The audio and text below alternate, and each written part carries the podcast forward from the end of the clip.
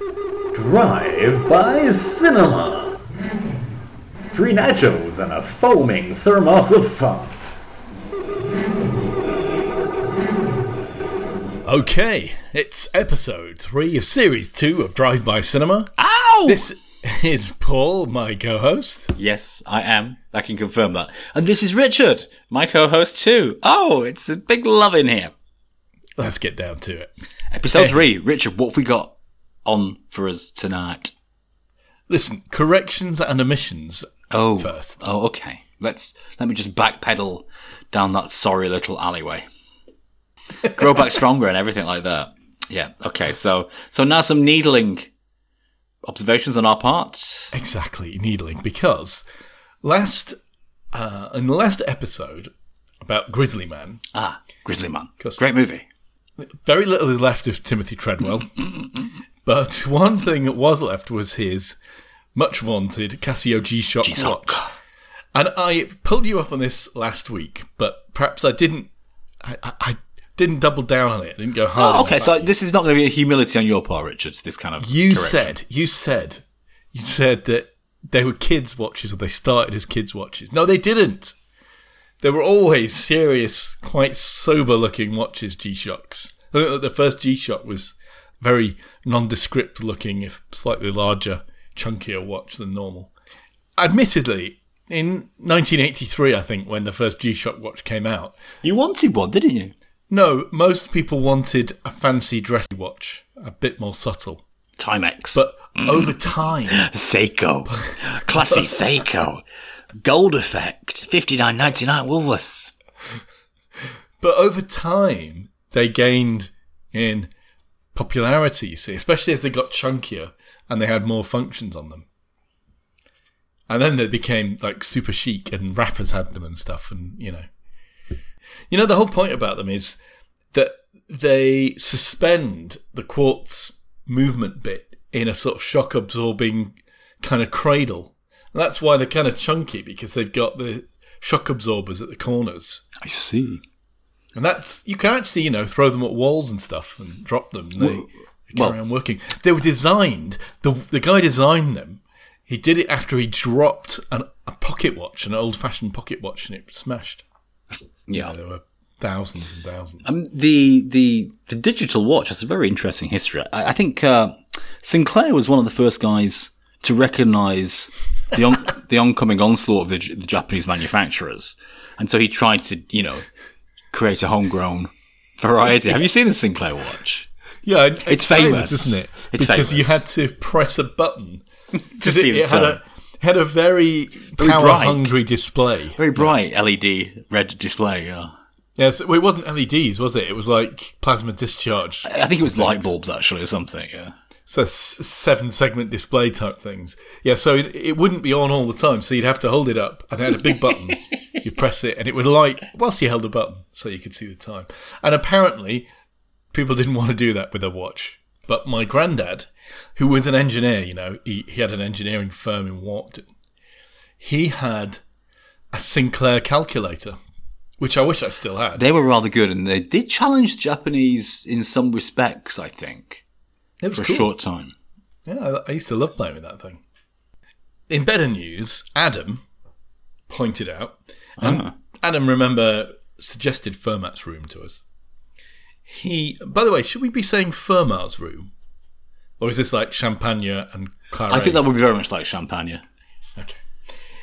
Adam was pointing out that there are a lot of similarities between Fermat's room and Clue. Are you familiar with Clue?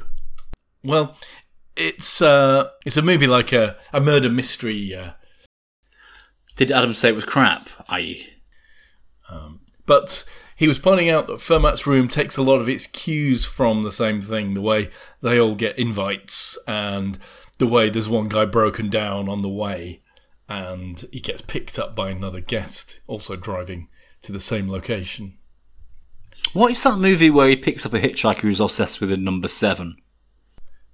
Uh, well, from that brief description, I have no no idea.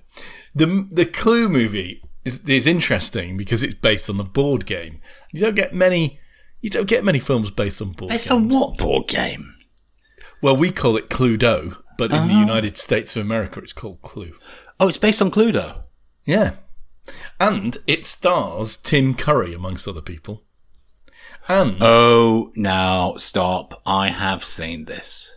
Ah, yeah, I thought you Does the dad die having had sex with his dwarf boyfriend? I don't, I don't know. Oh, that's a different movie. I think Clue was famous because I think when they released it, I think they released it with different endings. Like there were several different versions of the film with different endings. Yes. Which Charlie Brooker Netflix out outing was uh, sort of uh, Divergent Pathway, oh, sort of. Uh, that was the Bandersnatch. What were the Dungeons and Dragons uh, adventure storybooks called in the eighties that we all? Fighting fantasy. But what do you see the future of uh, you know role playing and adventure gaming, either face to face or online? Do you see do you see any big uh, disruptors or usurpers coming to change the way we do it? VR, surely it's going to be VR, isn't it?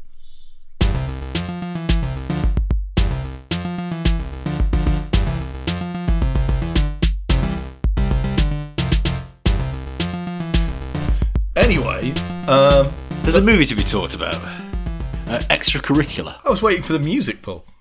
It's a Netflix series, uh, and uh, from Korea.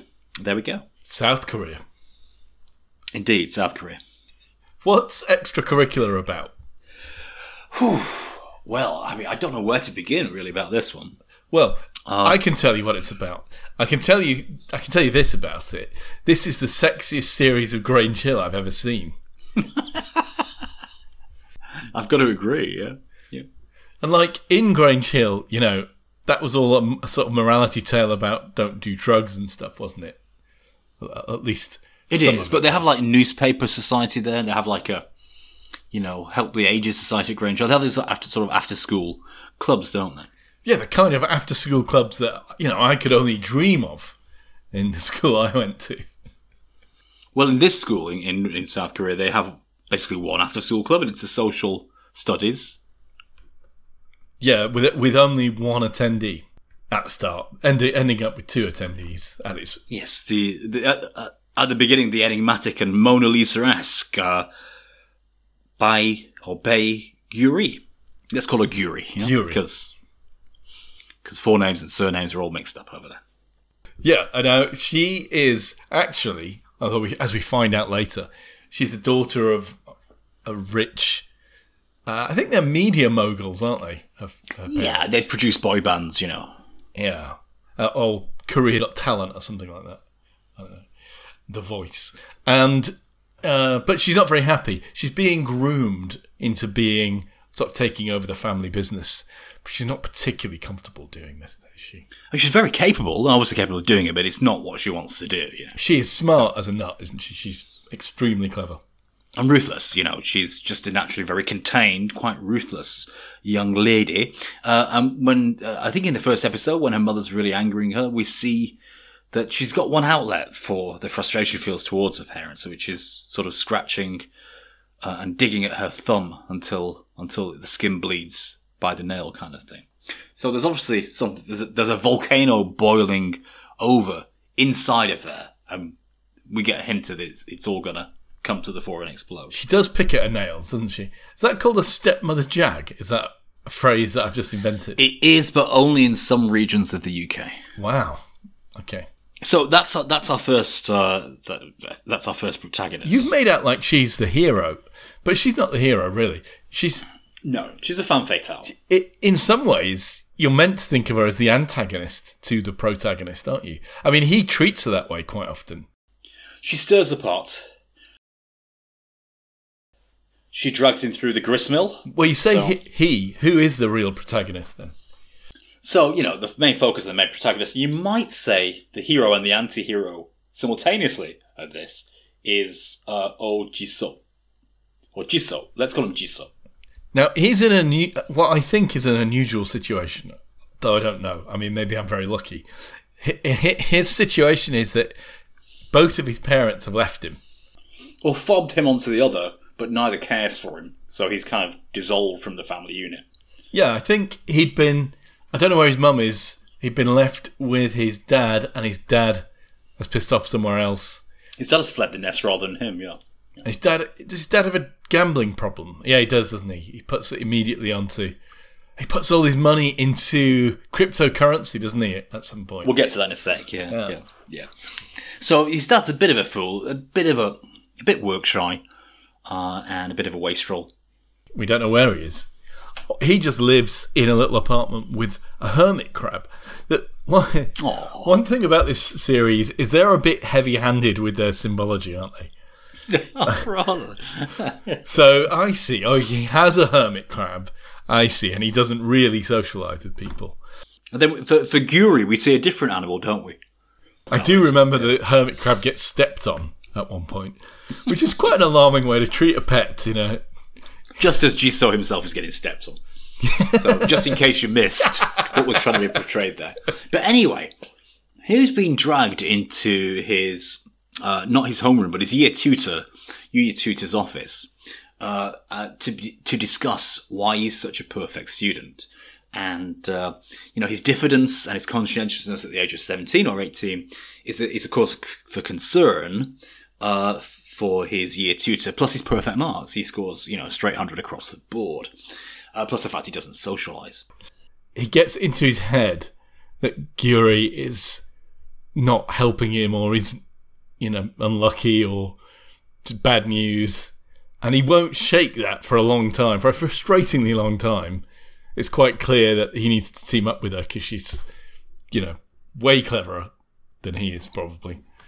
Well, no, I'm kind of on his side here. he should never have let her into his life. Okay, yeah, so it all goes wrong when he. But what, what is he doing? What has he got nailed on here? It all goes wrong when he's brought into this this interfering year tutor's office, and the tutor tries to joke us out. You're too bloody perfect. There's something wrong with you. He tells him to get in trouble once in a while. Get in trouble, and Jisoo, you know, doesn't really filter it in the right way. Doesn't understand. There's a level of sardonicism there, and the teacher says, "I'm just joking, you idiot. Come and join my club, and all will be forgiven." And so that's how they meet. Is he's kind of he's kind of uh, press ganged into joining the social studies club. And boy, are they gonna study society in depth, in focus, and up close. Every strand and microcosm of society they're gonna meet in the next ten episodes. But not in class. Or in the social strictly club. as it as it's called extracurricular. So they meet up that way, and um, it's obvious that he is tremblingly sweet on the girl, and uh, she likes him too. Major plot moment happens is that she discovers he has two phones, and she is intrigued. What's he doing with his other phone, Paul? Well, no surprises. That's his business phone. Why does he need a business? Because he doesn't have any parents. He's got no money. He has to make rent, and this is how he makes rent by by working and studying perfectly at the same time. And which is why he doesn't want to have friends. You know, I mean, Korean school. I, I, guess he's supposed to be bright, yeah. But even so, Korean school is a twelve-hour a day affair. So to do that and to work, you know, there's no time to do anything apart from sleep in recess and sleep at lunchtime, which is what he does. But she's intrigued by it, and uh, so uh, she's she's a clever little cookie. And Richard, I, I don't remember the details, but how does she get into his business phone? We haven't explained what his business is yet, which is quite critical, isn't it? Well, yeah, I mean, he's a pimp. He's not a pimp. It's security, Paul. Well, he's convinced he's not a pimp. She manages to tell him that he's a pimp, but I think she's wrong. I don't think he is a pimp. And he doesn't do that. He provides security and uh, and logistic help to to working girls. Yeah, it's never really explained how he gets all this stuff set up, but he has presumably clients. I don't know whether they're coming from a web page or some adverts, but he's getting them messaging on, on an app, and he puts them in touch with uh, his harem of girls. He's got four on the go already. Well, at least four, I guess. But yeah, and he takes a cut, and he, he's given all the girls somehow. Again, it's not really explained how this is achieved, but he's given all the girls a little like smartwatch type thing. It's actually like a tracker, isn't it? And they can, if they're in trouble, they can ta- tap it, and he'll get a message on his phone, and at that point, he will dispatch the Mr. Lee. yeah the other guy. They call him the old guy. The girls call him. He's the Rambo. man. He's he's out there. He's he's you know he's he's a bit of driftwood that's left the army, uh, and uh, he's tough. He's tough as anything. He's tough as old boots, isn't he? Now, the youngest of the working girls uh, calls him old man. Uh, but I've got to, and she is supposed to be underage. But I've got to confess to you, Paul, if you asked me to tell you how old any of the people in this show were, I wouldn't have the faintest idea because they're all Korean and they age completely differently to white people. Asian don't raisin. So, I mean, I've, I mean, it's obvious that Mr. Lee is older than the school kids. I suppose that's completely obvious. He's a healthy forty-five or fifty. He's certainly, he's certainly not an old man, is he? Not the way he fights. We learn later that he's been in the army, hasn't he? He's probably special forces of some kind. But basically, he's the security guy. He's the heavy protection that OG can call into action if he gets a distress call from any of his girls. living out the back of his truck. Now there was there was a retrospective, wasn't there, about how he and Jisoo first met? Much later, we learn, yeah, that uh, he was in. He was walking through an underpass, and the school Jisoo, yeah, the boy. the school bullies like pounce on him and try and try and attack him. And he was carrying a lot of money at that point. Yeah, so he must have started the business himself. Or that was money his dad had given him to keep I don't know. It's not it's not clear. Yeah, it's a bit unclear as to how it all started. But the bullies make him drop all the money, and this guy is a homeless guy. Mr. Lee is a homeless guy in the underpass, and he beats up the bullies and helps him pick up some of the money. And I presume at that point That's the business partnership Begins. that was their meet cute. Yeah. And so they've got a good thing going. Like um, the old guy, he drives the girls around into their locations in his minivan, She's got a bunch of stuff in the back of it. And he seems to enjoy his work, doesn't he? But one of the girls gets into a bit of trouble with a weird kinky pervert. Quite a lot of trouble. Well, we don't know if it's if it's if it's role play trouble or if it's actually going to be real trouble, do we? And she's too inexperienced to, to differentiate the two. So Yeah, she's underage. She's actually at school, which, if you think about it, it's pretty heavy carrying a cute bag and a cute little cute little mascot tasseled onto her back. it's a pretty dark storyline, isn't it? It's a, even for a Grange Hill series.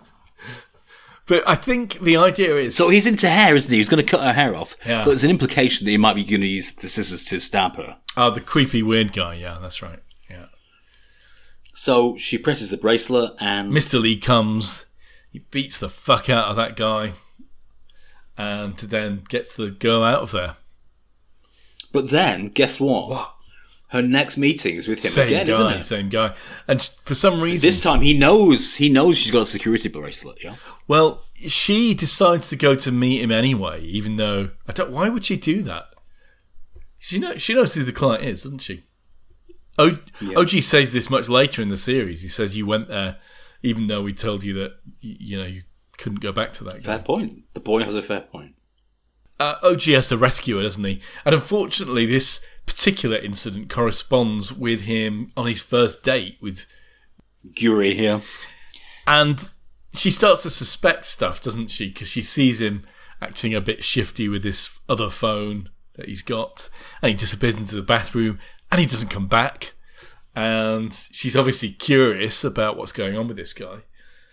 It's cute though, isn't it? She takes him to the coffee shop, and he's obviously never had like proper coffee before. That was a really cute first date. What I liked about that is when he uses his wits to to fend off this uh, unpleasant customer by calling the police to another hotel room within the hotel. Uh, I don't know why he just can't call Mr. Lee over. He'd given Mr. Lee the day off. But he, he told Mr. Lee to go and get his phone fixed because Mr. Lee was using really old clamshell phone. That's right. Uh, and they use a nice little way of exchanging money. They use a locker in the railway station, and they'd, they'd have two identical wallets that would be filled up. That's right. and emptied. Very, really good system, you know, he definitely worked it all out. So he uses a nice technique of calling the police to the hotel room and so the customer flees. But that's a problem because it just so happens that later on, that same policewoman who sees the underage girl walk out the door as she's been called to the as the policewoman has been called to the wrong room on the on the same floor. She is later assigned to become the school liaison police officer. Oh my god, what a coincidence! And she remembers the the backpack and the cute little mascot tassel that the girl disappearing down the emergency emergency escape stairs uh, you know, has on her back as she escapes. So, ooh, another coincidence. Now, the story does rely, the plot hinges on uh, lots of these kind of somewhat unlikely coincidences, but there we go. And Guri uh, is suspicious of this other phone. So she's very clever at one point. How does she unlock it? Well, first she sort of just swipes from his bag. She's a bit light fingered, isn't she? We know there's a subplot going on where she's stolen some stuff from one of the girls in the class and she's sort of selling it back to them. but uh, she swiped his phone at one point, but it's obviously Her parents will be proud. it's obviously locked the phone with a passcode. So when later when she's with him, she's given his phone back, put it in his bag again, and she, Frustratingly, she can see the doggo icon. yeah, The app that he manages the girls on is a little cute doggo doggo chat room. and she messages him. Think on his other phone actually, and she watches what pin code he uses, and she assumes rightly, I think, that he'll use the same pin code on the other phone. So Clever girl. it means that she can get hold of the business phone and start to see what the heck is going on with this guy. And she's not Why don't you just have two Sims on the same phone or three Sims on the same phone? Cut a very, very long story short. This is a long story, 10 episodes, and very well spun. She gets into his phone and she discovers his big secret that he's a pimp pretty quickly. I mean, she, she discovers. And then she starts following him to his next kind of rendezvous with Mr. Lee. Is that not right? basically she starts helping him work working with him but she screws up initially doesn't she It's all her fault, yeah. well at one point one of the things that goes wrong is she's in his home and his mm-hmm. father turns up She's there to pry and to peep. that's right I, and i think she possibly found the money didn't she Well, he knows his phone's gone missing. There's somebody blackmailing him to get it back. He suspects it's not. It's just her, Guri, with the phone. But she's playing games with him. She's playing, you know, cute little games with him. But she's not going to blackmail him for the phone. But she wants to know his business kind of stuff. And so she goes over there. She finds the money hidden in rolls and scrolls, I think. Uh, but he's he's taken flight. He's scared. Yeah, I mean, he's scared. He's going to pack up and he's going to head down to his dad's. and he puts all, he puts all of the money in a suitcase that's And then it's unfortunate. She calls him to go and meet him and say, Hey, come out to meet me. I'll give you your phone back. And so just as he's about to head off and get out the door with his money in the suitcase, he goes down to meet her. Guess what? His dad turns up at the house at the same time yeah and nicks all the money. yeah just steals it Shame, shameless She's actually in the closet all the time while this is yeah, happening. yeah. and she chases after his dad to try and get the money back but To no avail. he escapes I, I thought was a beautifully spun episode. A really nice episode. Yeah. Um, so I guess she feels responsible as well now for having uh, contributed to him losing his money, and he's kind of furious. And th- this is the start of him thinking that she's like crazy bad news, and she's you know cost him untold quantities of money. Understandably, yeah. So, but he's got a crush on the girl. But what can you do? I mean, it's it's a tightrope to tread, isn't it? Anyway, he heads off on the train down to, or the bus down to Ulsan, uh, a secondary city in Korea, and she follows him. Uh, and they break into his dad's house. The money is all gone, seemingly. All spent on cryptocurrencies. Yeah. and his dad confesses under under the baseball bat that, uh, well, having taken a few hits from the baseball bat, good on you, son, well done. uh, uh, that uh, yeah, it's all in cryptocurrency. Uh, he's such a fool that Guri could save some of the money, but he, you know, he refuses to, and the computer gets broken, and uh, all the money goes. Well, so we then uh, have several episodes of sort of ag- agony, really. This is probably the most difficult bit, where uh, he is trying to build the business back up and earn his money back. Well, I mean, she. I mean, at this point, she, she, you know, she's she's in on the business. She knows exactly what's going on, and she first of all tries to help. She says, "Hey, come and hit some baseball baseballs with me." They go down to the nets, And uh, guess who turns up? All the judo The team.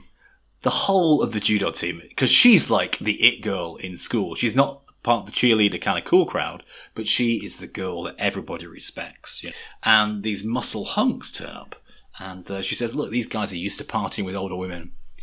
They can make some money for us." Trouble is, But he's he's he's got more nous than them. The- yeah, in, in this sense, yeah, she doesn't understand the business yet because it He's saying we're security. Look at these guys. don't need they don't need his services. They don't need Mr. Lee because they're their own security. Yeah. Now, Mr. Lee has stopped working because you know Jisoo's in all kinds of financial trouble. He can't pay Mr. Lee his, his share. Guri is offering the money to pay Mr. But he's too proud to take the money, which is infuriating. Just take the take the money, man.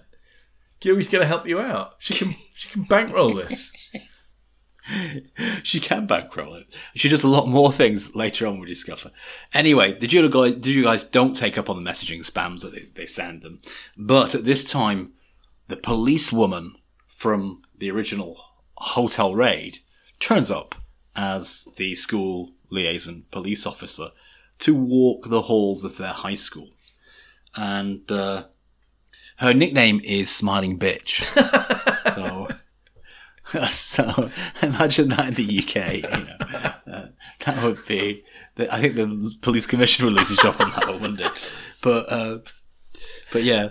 So uh, she's a no nonsense lady, and uh, although she's calm and kind in a kind of not very kind police way, uh, concerned. She has a concerned social worker side to her. Uh, you know that she's going to get to the bottom of anything. You know, she's very persistent, very dogged. Yeah, her partner is really kind of world weary and exasperated that she's actually doing a job. Meanwhile, you know, He's like saying, you know, he's like saying, fill in the boilerplate forms, go home, stop making my life difficult. And you have to sympathise with him. well, she's hunting, you know, for underage child prostitution kind of uh, arrangement. And I think o- OG is. The, the, the weird thing is, OG seems to know uh, the girls that are working for him, but they don't know him. They've never seen him. They call him Uncle.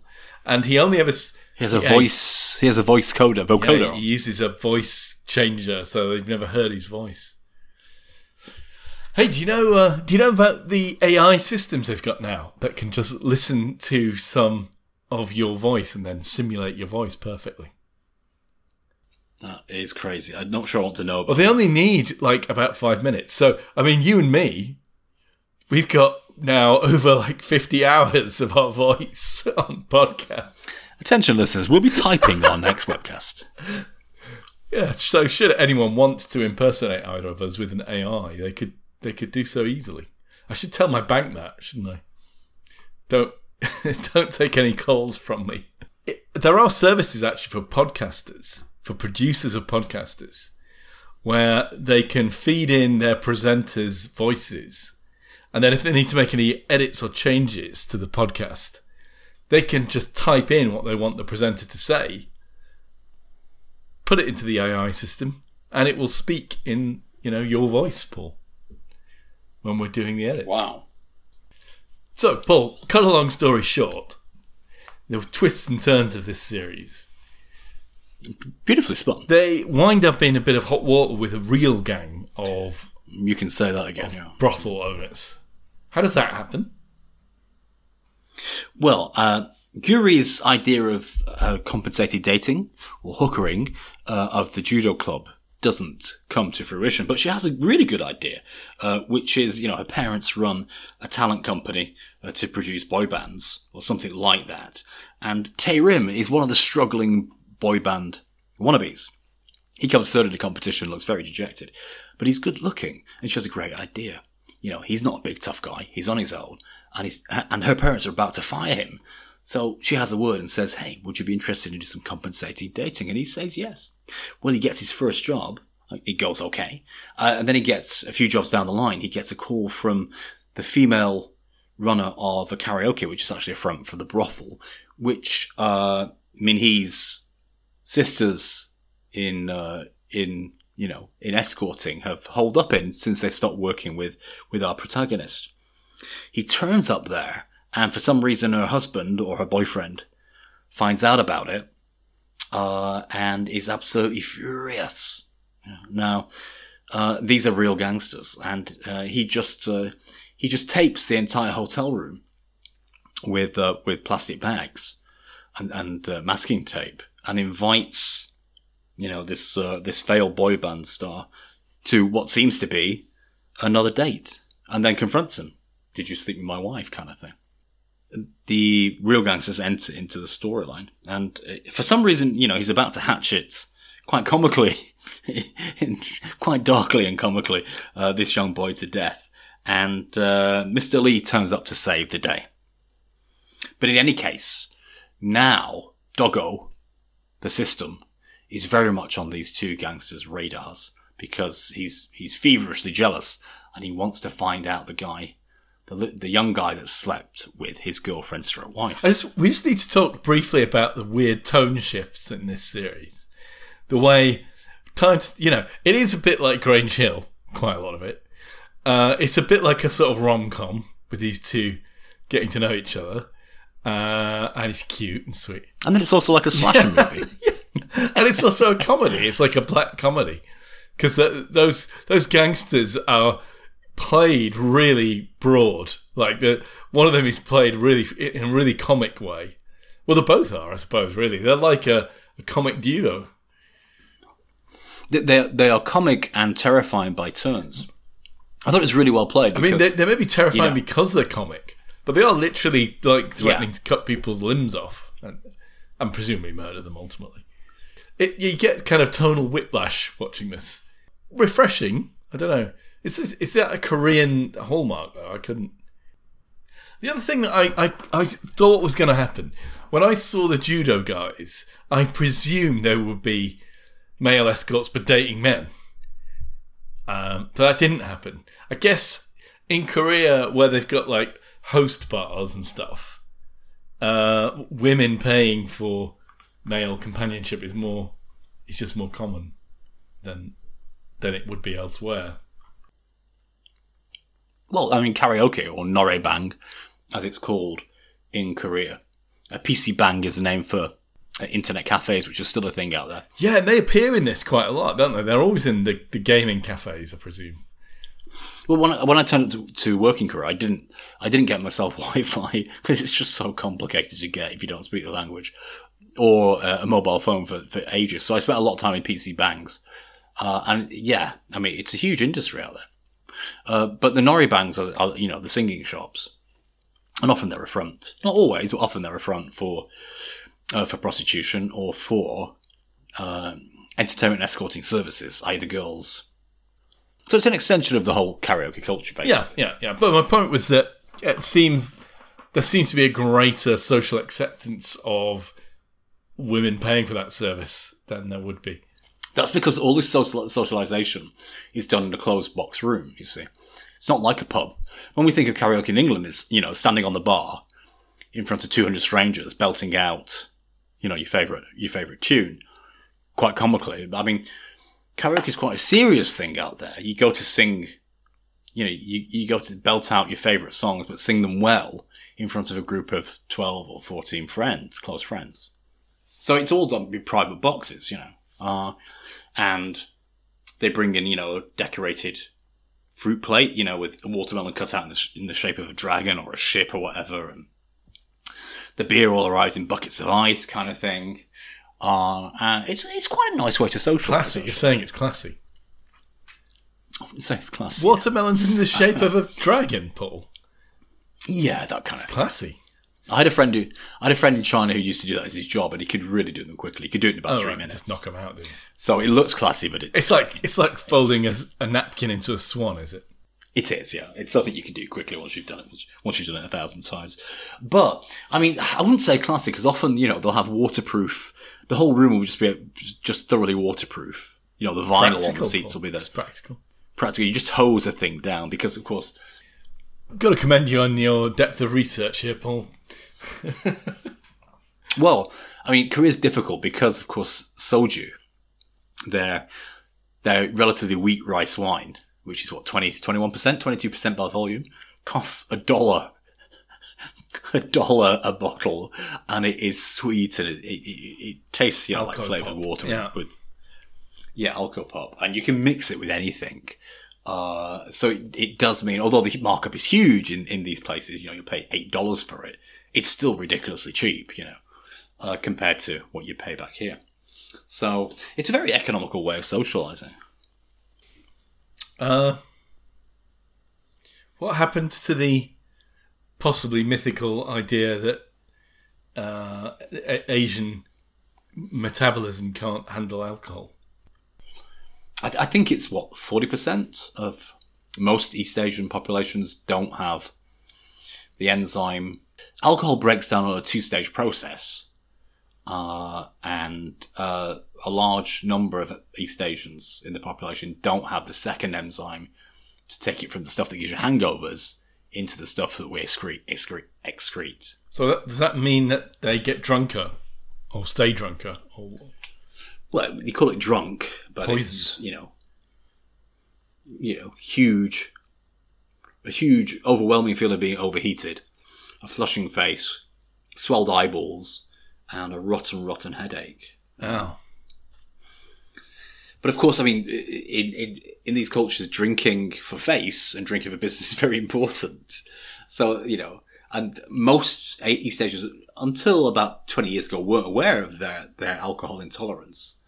That proportion of the population, so they would imagine that being drunk felt like that for everybody, and that other people were enjoying it. Uh, but these days, like I've got, I, I've got one friend uh, in the south of China, and he's realised that he can't drink alcohol, and he doesn't drink anymore. But I remember, you know, ten or twelve years back, he would be there, you know, drinking three or four pints of beer or that kind of thing, which is, if if, you, if you're alcohol intolerant, is, is is a dangerous amount of alcohol to be drinking. But the other sixty percent or seventy percent are, you know, possess the enzymes and are just as capable of drinking as anybody else. all right. Well, uh, not much drinking takes place in this, does it? Really? I don't think they. Uh, No, it's all business. Yeah. and they're underage anyway, presumably. Well, like I say, in small town Korea, that isn't small town Korea. That isn't necessarily an impediment, but they're in Seoul, uh, and they've got a school police liaison officer, so maybe it's different. in Seoul. This series does not have a happy ending. It's very bingeable, by the way. You know, yeah, you told me about it, and I think I watched it all within a week. Uh, and I, I, you know, I wanted to do it quicker than I, I ended up doing it, but you know, to go to sleep and things. But in the end, not a happy story, is it? Ultimately, there's No, the boy band, the boy band member Terim is, you know, lured and therefore discovered by the gangster, and therefore Mr. Lee comes into the fray, and, and by all that, the gangsters get hold of Jisoo and kidnap him. Uh, and uh, he's held to ransom in their karaoke bar. Uh, and uh, uh, all kinds of nonsense happens. Yeah, but he has to be rescued by Gyuri initially, who does sort of does a deal with the gangsters. But I'm just saying, this whole hostage taking is, is really comic. It is, it is, yeah. Uh, again, it, it treads that line between really dark and amusing, but ultimately um, they do start to chop his they shoulder do. off, yeah, don't they've they? got the saw out. Ultimately, there's a massive fight in the brothel because the school bully. They cleverly, I think it Gyuri cleverly arranges it so that he is going to wind up thinking that his girlfriend is being, which she was actually, she was the underage prostitute. Uh, so he brings his like his bicycle gang or bike gang with they on scooters. Actually, I, don't remember how they got there. There's a massive fight at the brothel. Mr. Lee turns up and he's just got out of hospital after another fight where he nearly died. This time, Mr. Lee is going in there to his death, really.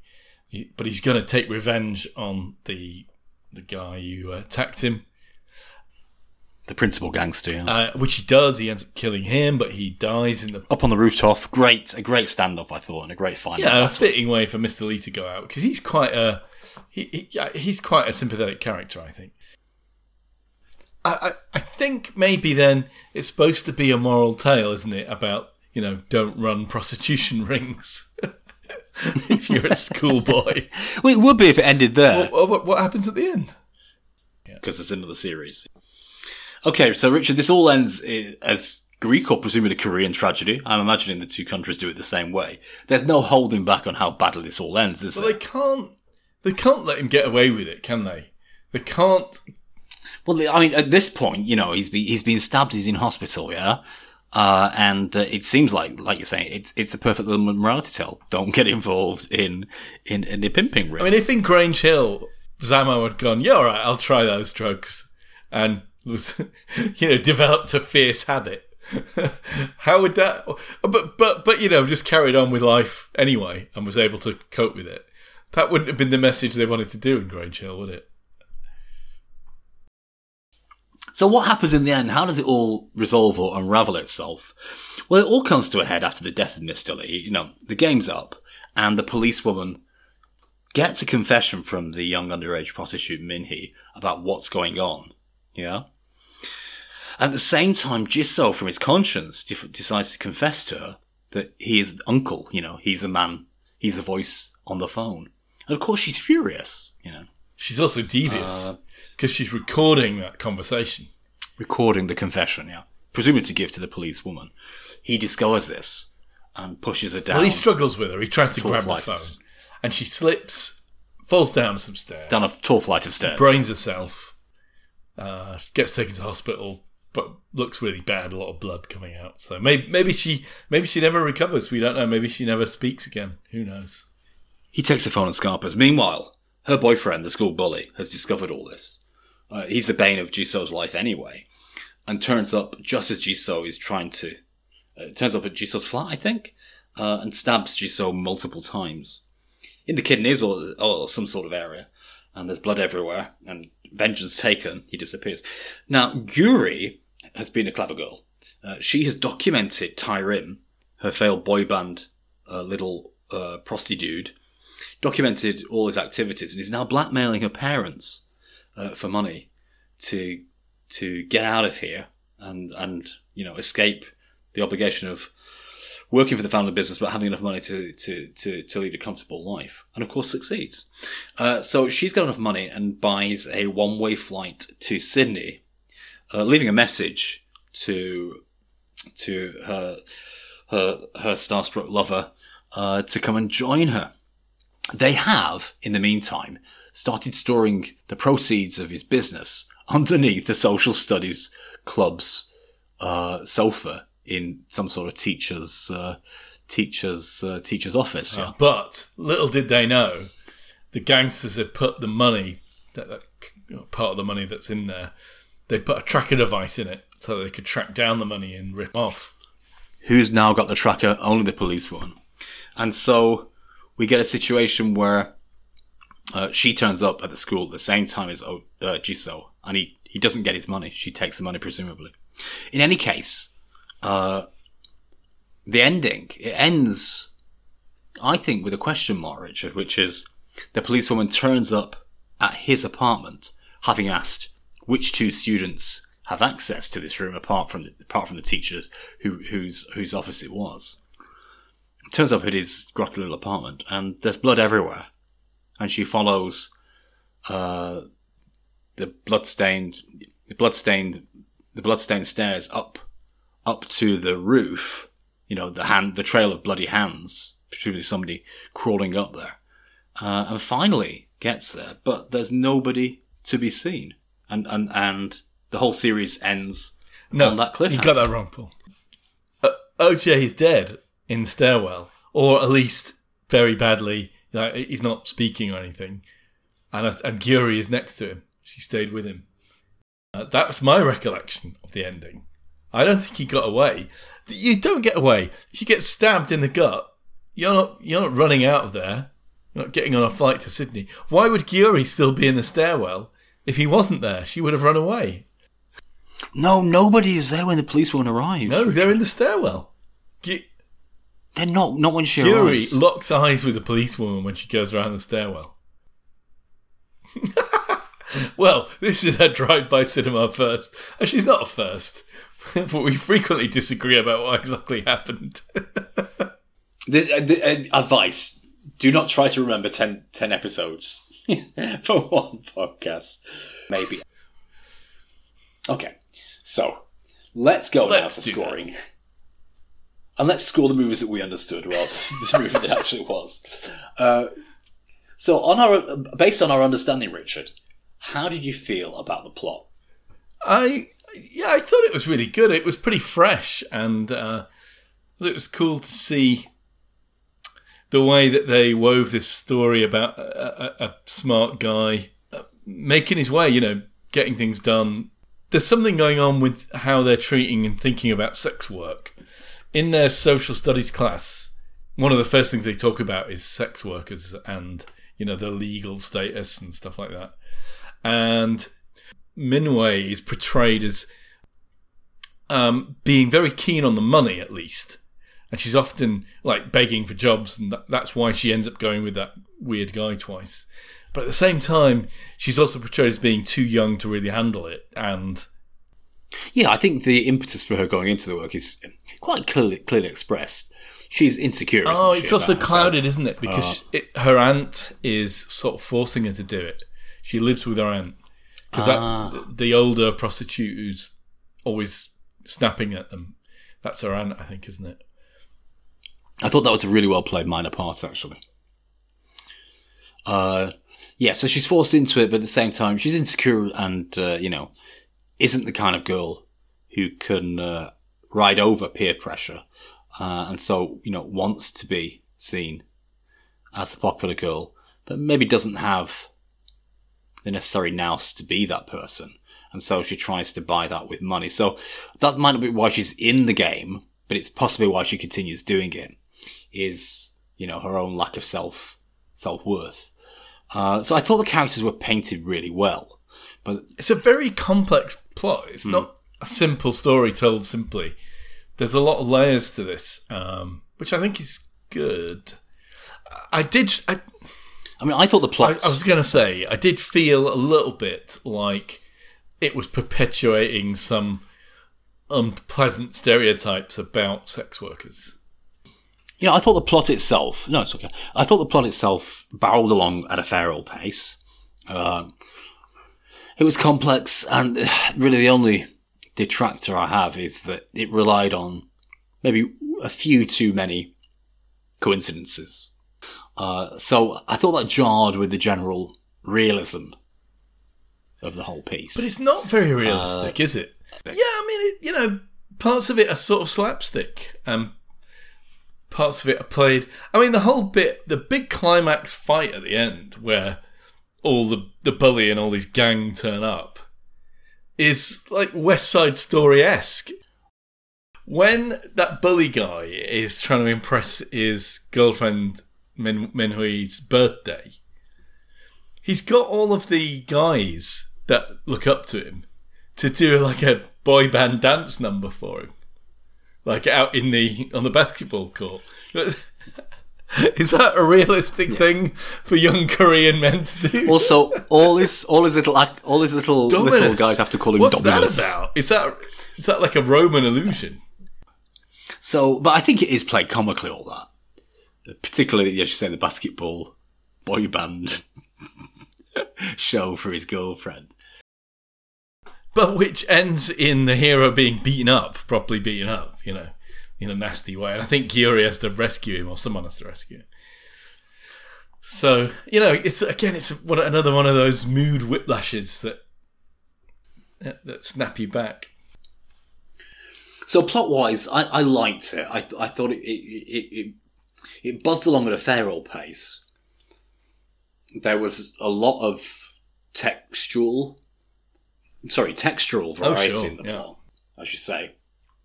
Um, and the characterization itself was comic, but but but uh, well developed. So I'm going to score it an eight for plot. I've got a feeling you're going to score a little bit lower. No, I mean, not, well, I'll I'll go seven. I, I, I did like it. You're right. It it didn't. Like I say, I binged it and could have done it. Yeah, very. Really watchable, yeah. So next one, how about the acting? I mean, I love Yuri. Uh, Park Ju-hyun is the uh, very famous 26-year-old, 24-year-old actor, actress. She actress, was great, no question. Uh, the lead guy playing Oji was less convincing. He was, a, Kim Kim I mean, perhaps his character was supposed to be kind of one note and reserved, but uh, you know, he was a bit flat. Um, there were some very larger than life performances, particularly from the gangsters uh, and some of the supporting cast. Um, so, uh, well, you know, pros and cons. Let's go with a a six, and I may be marking it low because perhaps some of it is a bit cultural that I don't quite get. Park Ji Hoon, who played Gyuri, uh, the female, the lead feed female, I thought was really convincing. Uh, she really, you really got a sense of how she portrayed this serious and capable young woman. Uh, but yeah, the tenacity that she, she portrays the character with is is very convincing. I thought OG So the lead. Uh, I thought Kim Dong Hee did a really good job with that. I thought they, they both both put in very credible performances. Uh, I love the school bully. Uh, I thought he brought some humour to the role. Uh, Min Hee, you know, our, our, our vulnerable underage underage uh, night worker.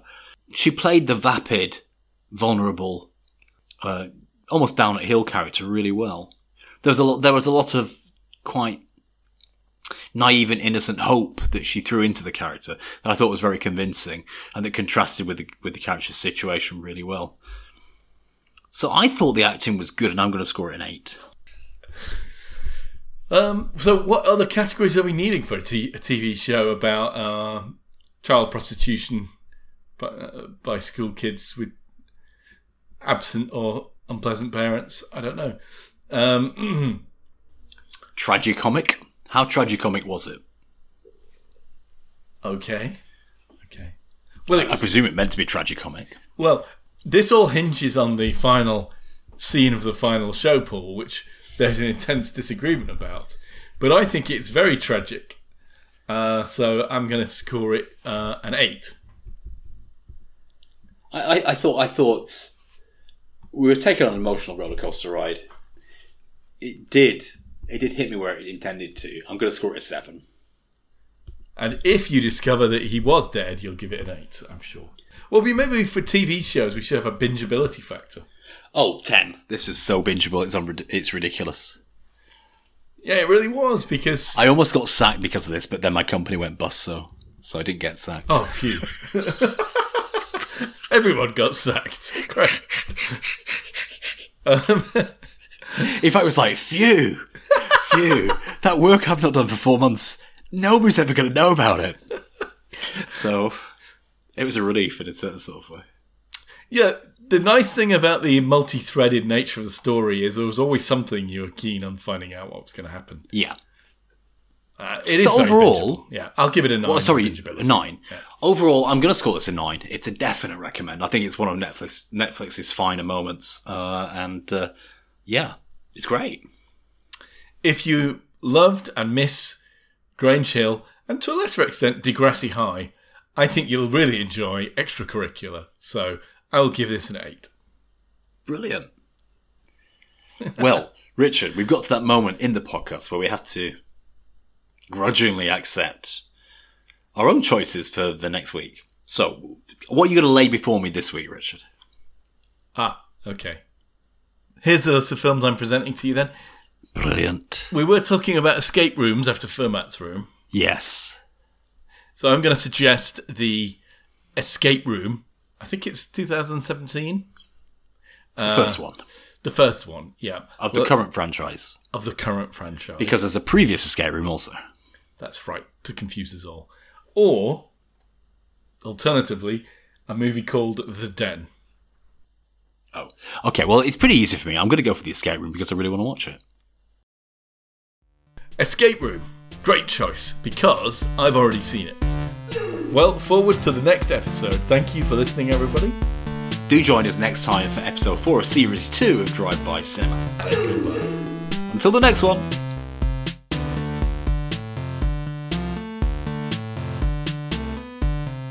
you